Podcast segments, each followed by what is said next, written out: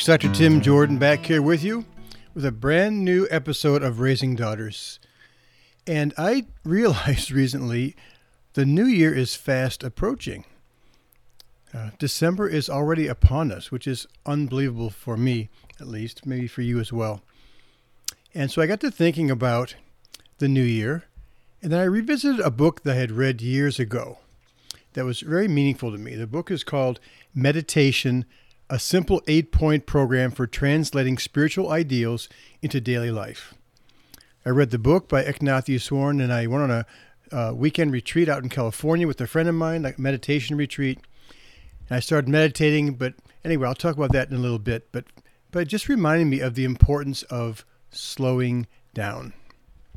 So I thought, wouldn't that be a good intention for not just me, but for all of us this year to really slow down?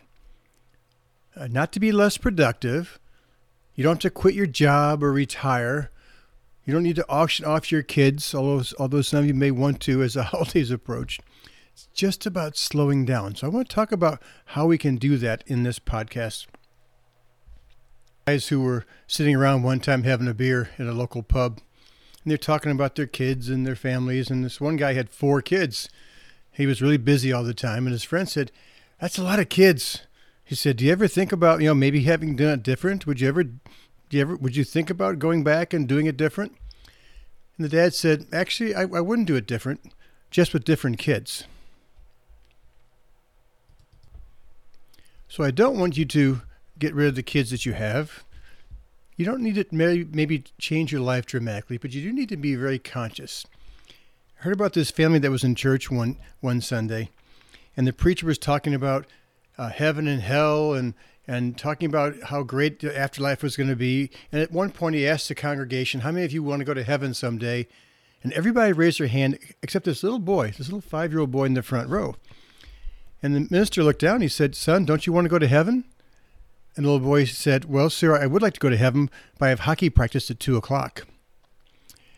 That's the busyness that I think a lot of us are kind of running around with these days. I wonder if we all could be busy, but without being hurried.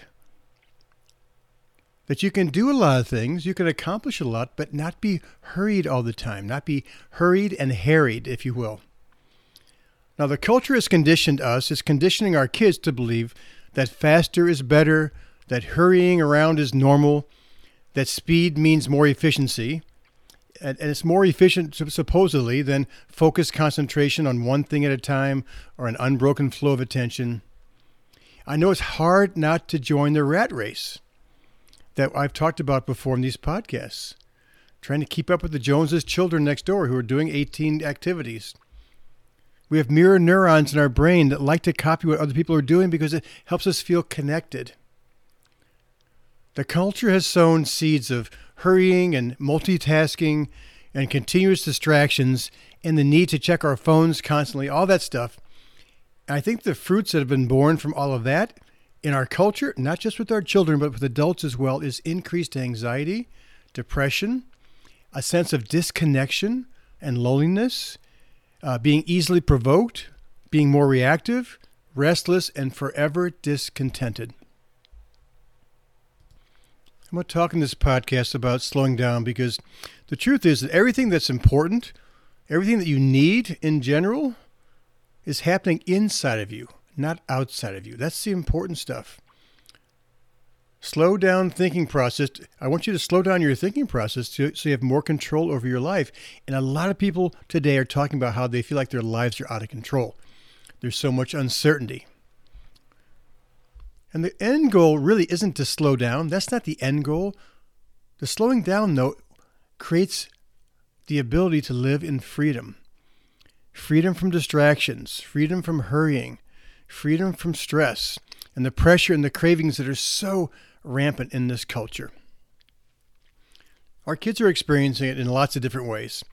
Kids are being pushed and rushed to early sports specialization you know, it's so important to get our kids on the right team by the time they're five years of age. Otherwise, they're never going to make their high school team, etc. I think girls who I work with are becoming more and more stressed and earlier and earlier when it comes to things like college, career choice, girls as young as grade school. I've mentioned this in, in previous podcasts. Talk in my retreat sometimes about the stress of college and knowing what they should be doing with their life. That's grade school kids. It used to be high school, then it was it dropped down to middle school, and now it's sometimes grade school kids. Our young adults are being pushed to think about what college they're going to. They should know their major. They should know their career path by the time they're in middle school and high school. Early, early, early, more, more, more, faster, faster, faster. Kids go through er, puberty earlier today, especially girls. All that sexualization happens earlier and earlier. We're pushing them to grow up earlier. When kids go to grade school these days, there's less and less time outside at recess where they can just play at their own pace because we got to prepare them for the test. I think families in general have de- have uh, experienced decreased downtime, which is m- usually more slow downtime. So I feel like there is a huge need in our culture today for us consciously to start slowing down. Let me talk about another culprit about that part about people feeling dissatisfied and discontented and hurrying around. And that is the sense that we overvalue multitasking. I think that's really true. I think multitasking has become like the norm. Like you should be multitasking. It's a good thing. When in reality, and I'll explain that in a minute, it, it's not. If you're working on something, if your kids are working on a paper, if you're doing your work at home on the computer, and we complete a little tiny task like you send an email or answer a text message or you post a tweet, when you do that in the middle of uh, some some kind of work, we're hit, our brain is hit with a huge dollop of dopamine, which is our reward hormone. And our brains love dopamine because it makes us feel good. So we're encouraged to keep switching between small mini tasks that give us instant gratification. There's a study done at the University of London that showed that subjects to multitask when they're performing cognitive tasks, they experience significant IQ drops. And in fact, they found the IQ drops were very similar to what you would see in individuals who skip a night of sleep or who are smoking weed. And for those of you who are too old, that means pot. Multitasking has also been found to increase production of cortisol, which is our stress hormone, leaving people feeling uh, more stressed out and mentally exhausted.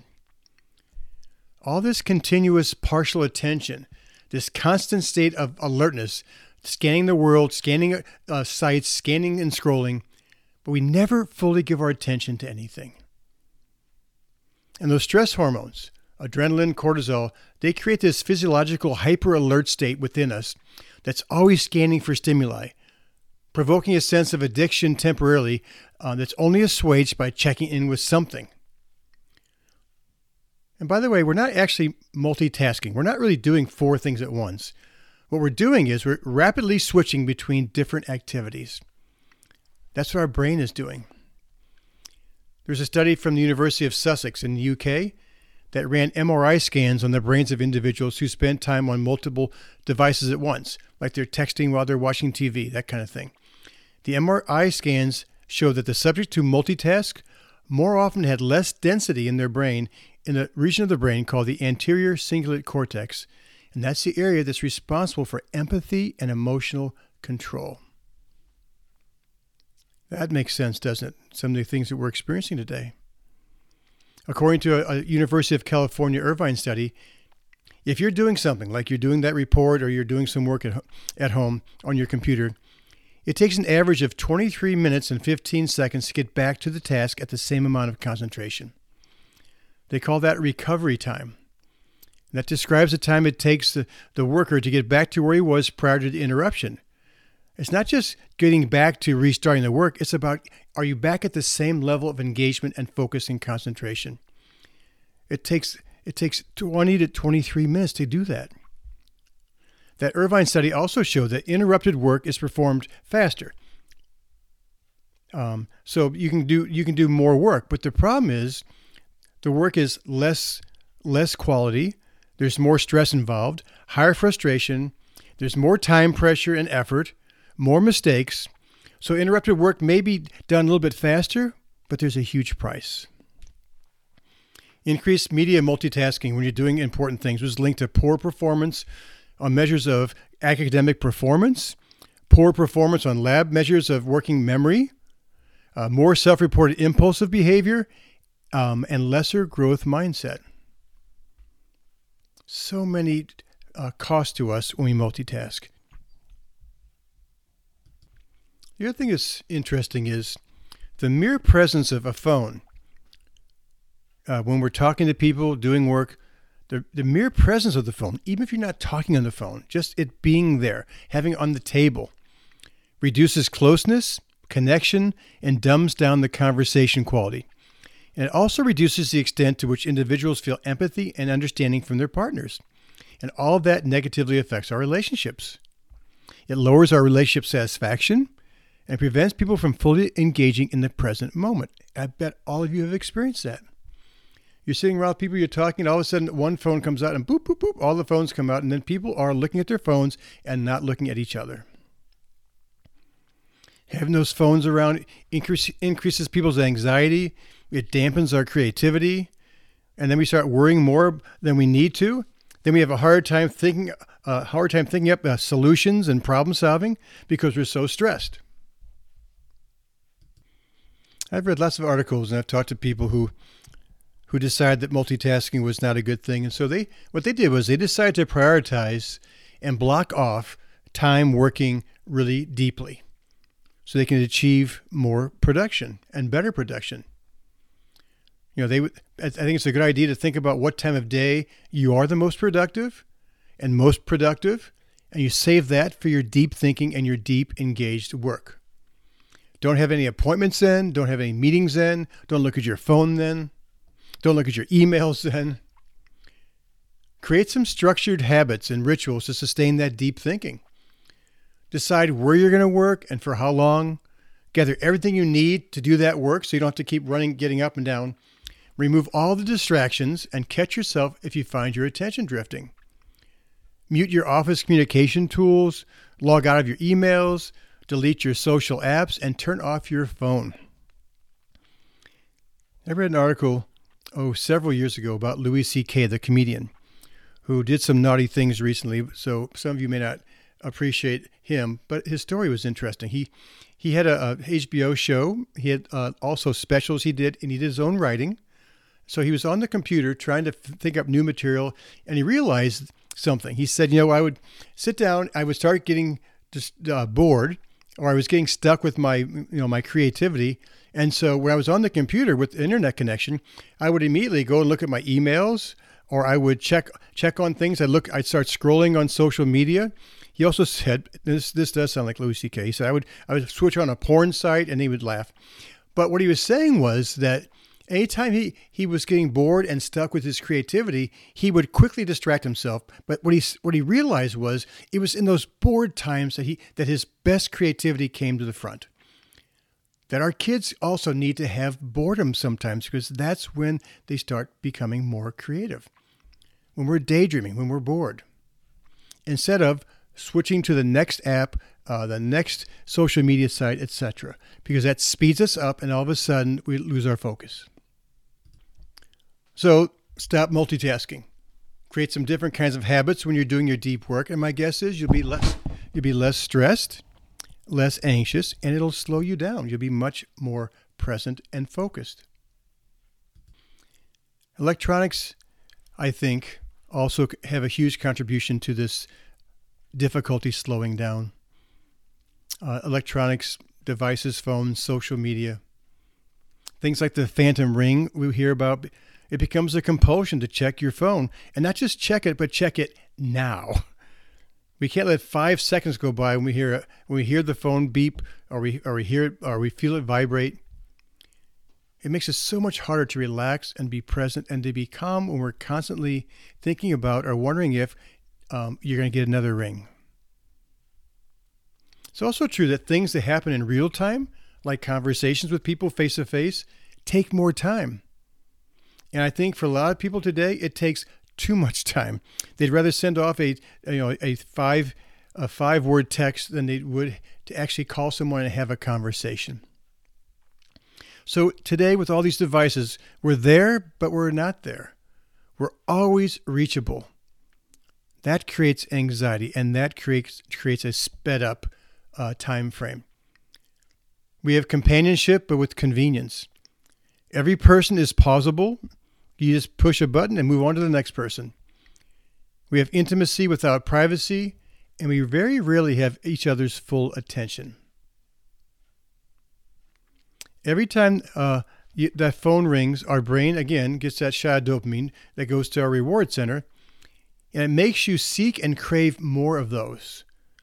The connection becomes a craving, and a larger boost if if a stimulus comes unpredictably or it's it's novel. Our brain loves novelty and new things, which is why we love to scroll through social media sites. New things, and our brain gets our brain gets more dopamine which is the reason why people who do things like video games and stuff as such, they are constantly changing them because people want new things, novelty. Not just people, but their brains. I think all the electronic stuff and the social media have also caused us to lose the art of mirroring.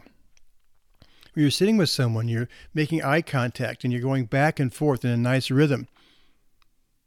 When uh, when they put their hand on their on their face and you put your hand on your face, that mirroring thing that happens unconsciously is so important for connections. It helps us be more empathetic. It's a way of being in other, getting in other people's shoes. When you're online, when you're on social media, etc., all you do is put your thoughts out there and then you react. There isn't that sense of back and forth, the rhythm back and forth that you can actually see people's expressions, feel them, and be more empathetic with it. Because you can always find uh, something that's more interesting, something or someone, just by pushing a, a button. We don't ever want to be bored today. And we don't have to be because you just quickly scroll to something or someone else who seems more interesting. And again, we're less present and less calm.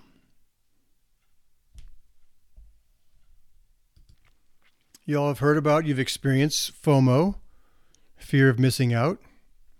That creates anxiety that kind of causes us to want to keep looking and going back and forth. We get self doubts if we weren't invited to something, not only because we weren't invited, because it's right in your face through photos and comments. It keeps our focus external, and we care way too much about what other people think, what they're doing, uh, what we think is cool. It makes us worry about uh, being judged we wonder about and we worry about are we being are we popular? Are we having as much fun as all these other people online? So we keep scrolling and scrolling and we're never content and we're mindlessly and frantically looking for affirmation and thrills. Does that describe uh, your children's lives and are yours? It makes our brains go faster. Maybe not our bodies, because maybe we're sitting there in front of a screen, but it makes our minds, our brains go quicker. So we need to become aware of the cost to us. Understand those costs of of the electronics and the social media and all that. And the and the multitasking. We need to understand it cognitively and also have having felt the difference. The difference in your energy level, your stress level uh, when you're calm and connected versus stressed out.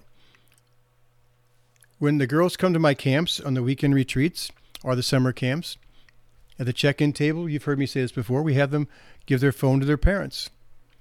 And there's sometimes some whining and complaining, but but that's a really important uh, agreement we have with them. No phones, no electronics at camp. And at the end of a week of camp, I always ask the girls in the circle, Did you miss your phones? And they all say they did not. They actually say it was kind of nice not to have that stress all week. No FOMO, not worrying about other people. It may have taken them a day or two to kind of forget, but once you're together with people and you're focused and you're walking around together, having meals together, and you're connecting, that feels so much different than scrolling on walls. And it takes them being able to be, to be unplugged for a while for them to realize, wow, I'm so less stressed when I'm, when I'm unplugged. I saw a quote by Timber Hawkeye that said, You can't calm the storm, so stop trying. What you can do is calm yourself, and then the storm will pass. There's a lot of things out there we are not in control of, but we are in control of us. So I want to offer you another solution based upon that book I told you about a little bit ago from Eknath Easwaran. The book is called Meditation, a simple eight point program for translating spiritual ideals into daily life. And I read that book, oh gosh, probably 30 years ago. I actually just checked the book. It was in 1995 that I read the book. And then a friend of mine and I went out to California to a weekend retreat uh, that was based on the book because I wanted to learn how to meditate. That's what I'm going to talk about. It's one of the solutions you might incorporate into your life this year. Um, there's a meditation retreat out in, uh, I can't remember, Petaluma, California, maybe. But anyway, I decided I wanted to sort of learn how to calm my brain. And because I, like someone described one time, uh, sometimes if you don't do quieting kinds of things, your brain is like having a monkey in there jumping from branch to branch, thought to thought, and it feels really out of control. And I know from personal experience and also from talking to a lot of other people that it's easy to have the excuse of, I don't have time for that. But the truth is, we do if we make it important. Um, I remember one time, oh, a long time ago, I, I saw a talk by Stephen Covey in St. Louis. He came and gave a talk about his seven habits of highly effective people. And, you know, some of his habits are things like beginning with the end in mind, first things first. And the first things first when he did a demonstration, it was really interesting. He, had two large canisters on the on a table on the stage, and they're um, empty, and you could see through them. And then he had all these different size rocks, and so he started just taking the rocks and just kind of putting them into this one container, and he said, you know, some of the rocks were things like busyness kind of things, things that were important but not crucial, things that were crucial. Um, some of the things were like your marriage, time with your kids, time for spirituality. Some of it was work related kinds of things, all kinds of stuff. And he's just kind of putting it in there willy nilly. And at the end, there's a lot of big rocks that he couldn't fit in. And those rocks were the important things, things like family, things like time with your kids. So he said, Let me show you a different way of, of filling up this canister. So he said, let's put first things first. What's most important? So he took things like my marriage, which was a big rock. He put in the bottom. Time with my children, my spirituality, taking care of myself. He put all those big rocks in the bottom. And then he started adding things that were maybe a little bit less important. Then things that were uh, that were less urgent. Um, were uh, smaller pebbles. Until the end, all he had left was some sand, which was things that were just kind of busy things. And he put that in there, and it all fit but it only fit when he put the big rocks in there first. It's a really good demonstration of taking the time to do the first things and the most important things first. So I've read several meditation books, probably about a handful over the years. And almost all of them, not almost, all of them say that the best time to meditate is in the morning. Most of them uh, try and get you to uh, wake up early and go to bed early. There's some natural rhythms that happen at day and night. Things like sunrise. Sunrise is such a peaceful, calm time of the day. Less going on, less interruptions. If you, you know, less phone calls. I mean, you can always turn your phone off, which you should. But it's just a quieter, calmer time of the day. And people all over the world are, are meditating at that time as well. When my kids were young, I had gone on this uh, weekend retreat and read the book. I started getting up earlier. So, because once the kids were up at, I don't know what time, six thirty, seven o'clock, it was not chaos, but it was noisy and all that. So I created a little spot, uh, actually in our dining room in the corner. I had a meditation chair there. I had some some spiritual kind of books. I had some uh, like a, a boom box back then for some quiet music. And so I would go there. I think it was about six or six thirty in the morning. I can't remember exactly. And I would have about a half an hour of meditation time. And I did it religiously. I did it for years. And if my kids got up early, they knew that dad was in there having his quiet time. So they were very respectful. They didn't come in there and start screaming and yelling. I did it for years. And I still do it sometimes, but I've kind of gotten out of the habit. Sometimes I wake up early in the morning. I just lay in bed and just kind of have my quiet meditative time there, um, which is which is a good thing. But I don't think it's quite the same. So if you put quiet meditation time first, then you will have time for it. And those times in your life when there's more going on and you're more anxious and all that, and you have more things to do and more things to accomplish, that's the time you need meditation quiet time even more, not less. And having learning how to meditate is not an easy thing. Uh, I, I, saw it described somewhere as like uh, learning learning how to run marathons. And the first time you're at a marathon, you know you, you stand this, at the starting line. There's like you know ten thousand runners. They're all uh, all stretching and they're all joking around. Everybody's enthusiastic. Everybody's you know light and, and they can't wait to do it. But then if you go at the finish line at the end of the race, a lot of them never finish. They get tired. Negative self-talk uh, kind of uh, uh, leaks into their brains. Self-doubt. They start comparing themselves negatively to runners who pass them by, who seem like they're they're better runners, which further discourages people. They might be running along a street where they see billboard ads for beer or soda, which distracts them. Worries come to their mind. Meditation is kind of like that. You need to see meditation as a long term discipline that's going to require a lot of patience and practice and perseverance. Because it's really hard at the beginning to kind of stay there and sit calmly and, try and notice your mind. But it gets easier, like everything else. Um, it's hard for everybody to get started. It's even not that easy all you know years later, but if you stick with it, it gets easier. Uh, the Eknath Easwaran meditation book that I read, uh, his way, his process for meditation was to memorize passages like spiritual passages from different religions and things that had a, a message that was important to you that had some deep words or some meaning that maybe had something to do with what you were working on in your life. Because if you would meditate on those, I would memorize those, and then you repeat them slowly with your eyes closed to yourself. And the idea was that over time, those words and those thoughts uh, would sort of slowly but surely sink unconsciously into, into you, where they would start to shape how you think and how you live those messages from those prayers, from those passages would come alive. We internalize the lessons. It's like the words and the passages uh, that speak to you are the ones that you want to memorize, the ones that resonate with you. It might show you a new way of living, a new way you want to be like.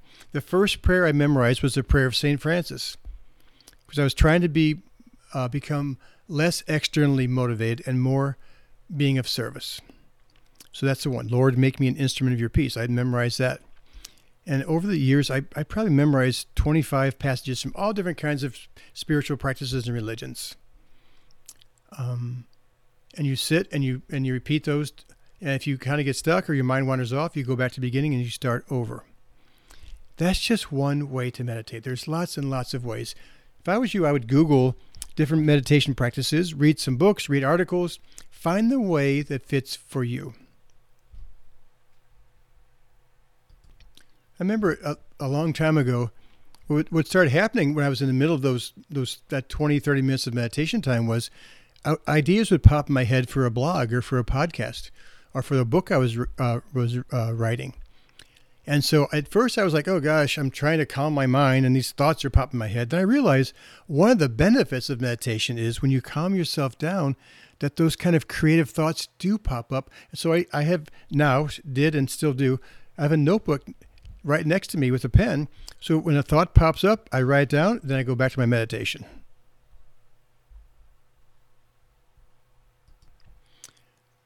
So I'm strongly encouraging you to slow down this year and to take take stock of you know what's important.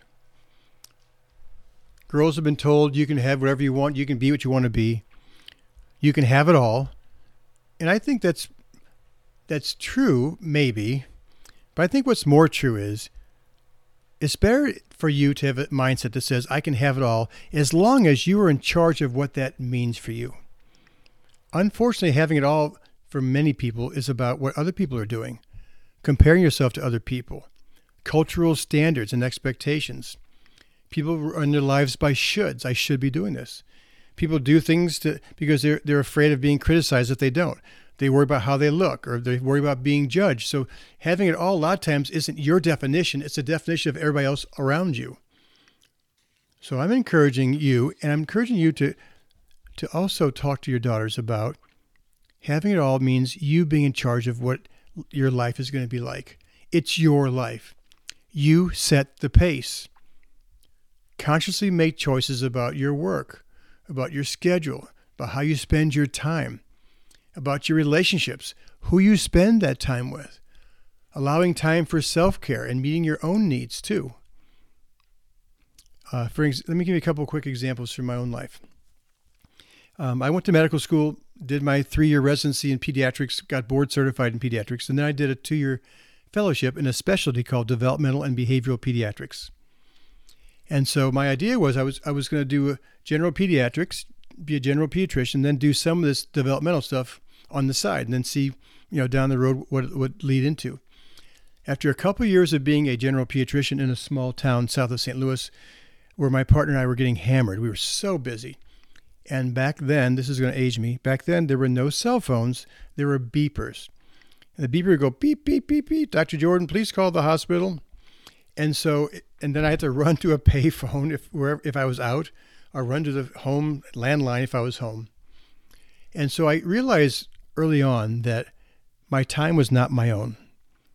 And I my uh, I had seven siblings growing up. My dad worked long hours trying to, you know, uh, make sure he could provide for us because my mom was a homemaker. So my dad wasn't home very much. And I told myself as a kid, I remember consciously saying to myself, when I'm a, an adult and I have a family, because I always wanted to have kids, when I have kids, I'm going to be there for them. And so I, I made a decision way back then, about 30 years, 30 something years ago, to leave my PEDS practice and start doing developmental PEDS stuff because I wanted to be in charge of my schedule. I wanted to be able to be there when my kids got off the bus some days. I wanted to be able to be around to coach their teams. I wanted to be home more for my, my wife Anne and my three kids. And that I think that hindered my practice. It, it hindered our it decreased our income for a while. It took me longer to get where, I'm, where I am, but it was it was a it was okay. I was willing to do that trade off because I wanted to slow myself down. That was a conscious choice. I'm, I'm encouraging all of you to, to zoom out of your life, step back, and say, What's important to me? I remember uh, about a year ago, my wife and I had to tear down our deck because it was all rotted. And so we put in a little, uh, uh, not a little, a medium sized four season room. And it, it, it, we have three and a half acres of woods outside our backyard. And so it faces that and it's and it's all windows. The walls are all windows so we can see all the trees. It's just beautiful. It's very calming. And i love that room and i insisted to anne that we were not going to put a tv in there because she wanted to put one above the fireplace i said no no no I, this is going to be our quiet space our talking place our reading space and so um, one of my intentions last january was i wanted to, to be less concerned about the latest netflix series, even though I have enjoyed some of them. I want to spend uh, more time this year reading. Yeah, because we had this new room that was so awesome with a little fireplace and a nice comfy couch and all that. And I did. And so this year, I took a reading challenge on this app called Goodreads, along with my uh, my one of my sons and my daughter-in-law. And so far this year, I've got about uh, four weeks left in the year. I'm on book 42. I've read 42 books this year about half fiction, about half nonfiction. I'm not saying this to, you know, to, to brag. I'm saying it because it was a conscious choice to slow down and not be so worried about, the, you know, keeping up with everybody else who's watching all these TV shows. Conscious choice you can make with your family about sports teams. How many teams are they going to be playing on? And what's and if you have uh, a club team, it's going to be very demanding. Do you really want that? I see a lot of kids who are playing two on two soccer teams at the same time, plus other activities, and there's just no downtime, no slowed down time to just relax, to be bored, and to do other things. There's a quote by a man named Blaise Pascal who said, All of man's miseries derive from not being able to sit quietly in a room alone. And I believe that. I see it in girls all the time. We have taught our girls, we've conditioned them to be busy and distracted. We have not done a good job of teaching them how to slow down, get quiet, and to go inward. we've lost some very important words in this culture. Words like solitude, reflection, soul searching, deliberateness, slowness. We've lost that. We, we, are much more conditioned to fo- over focus on busy, more, more, more instead of less. And we've got to teach our girls to slow down and to learn to be alone without feeling lonely. And a lot of girls don't like to be alone because of that. All their thoughts and feelings come up and they don't know how to control it and they get overwhelmed.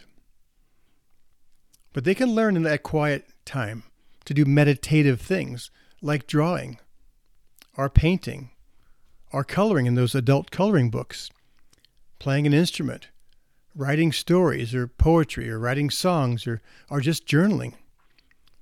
To find things that they love to do that calm them and refuel them.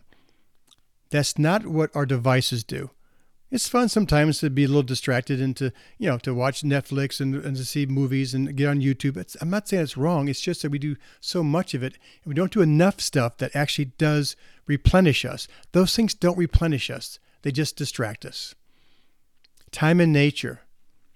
We've got to have times for, for all of us and our families to unplug from our devices like we do with the girls at camp taking technology breaks. I want all of you this year, this is one of my hope for you, is that you will stop multitasking and practice more one pointed attention. To discipline yourself to be fully engaged in whatever you're doing, to be mindful and present, to do one thing at a time, and slow things down. I remember when I was, when I was in college, I went to St. Mary's University in San Antonio, Texas, and I remember at nighttime, there was always little groups of us that would just walk around campus. This, we like we go to the library, we'd study, and we we'd be kind of tired. But instead of just going to bed, and back then we didn't have, you know, cell phones, we didn't have social media. We would go outside and we'd walk around campus, like you know, for a half hour, an hour, just talking, just kind of like you know, de-stressing, if you will. That was so valuable to do that.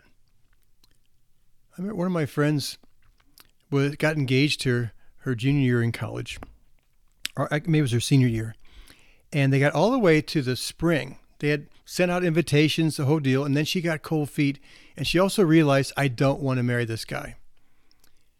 And so she didn't know what to do because you know she was going to disappoint people and piss people off, all that. And so she decided to have the courage to stop the wedding. She called her parents. She said, I know we've done all this stuff, but I don't want to do it. I'm not doing it. I asked her how she came to that. How did she how did she get to the point where she realized that that wasn't right for me? And she said, I used to walk around my campus at at, uh, at nighttime as well, and that was my time to think. Free from distractions, I was just walking around, just kind of thinking. We need to teach our kids to do things like that. To learn to be alone. Wayne Dyer said one time, You cannot be lonely if you like the person you're alone with.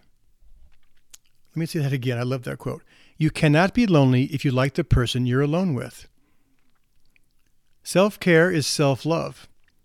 Getting fully engaged in things that you choose, that you love to do, that you get into those flow moments doing, and you feel fulfilled by, that's, that's a good way to, to be alone and to be happy and to be fulfilled and to slow down and be fully present with one thing at a time.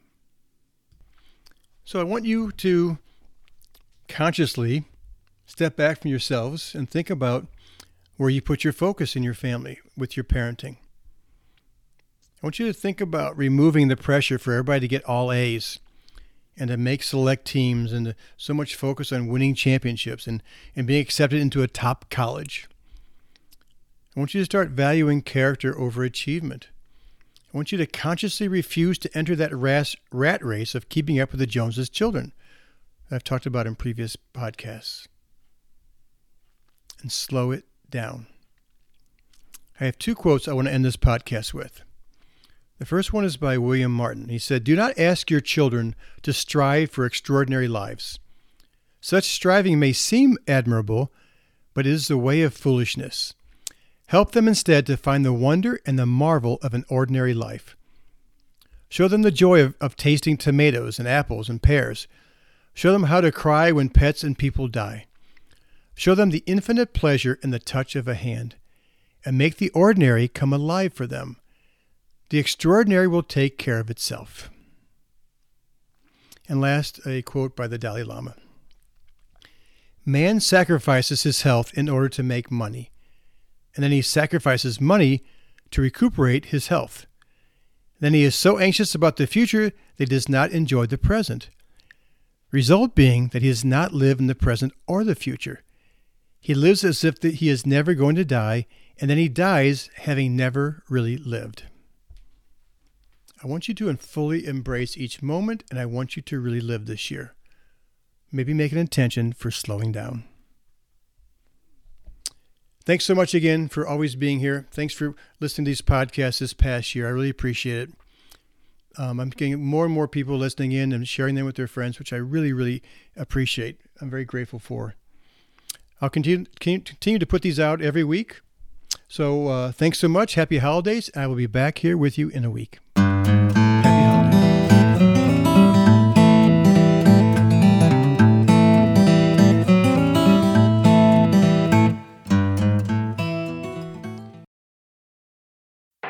Swimsuit? Check. Sunscreen? Check. Phone charger? Check. Don't forget to pack the 5 Hour Energy. It fits great in a pocket or carry on, and the alert feeling will help you arrive ready for anything. Now get 20% off when you use code 5HE Travel at 5hourenergy.com. Expires April 30th. One time use only, not valid with other discounts. Remember, visit 5hourenergy.com and use code 5HE Travel to save 20%.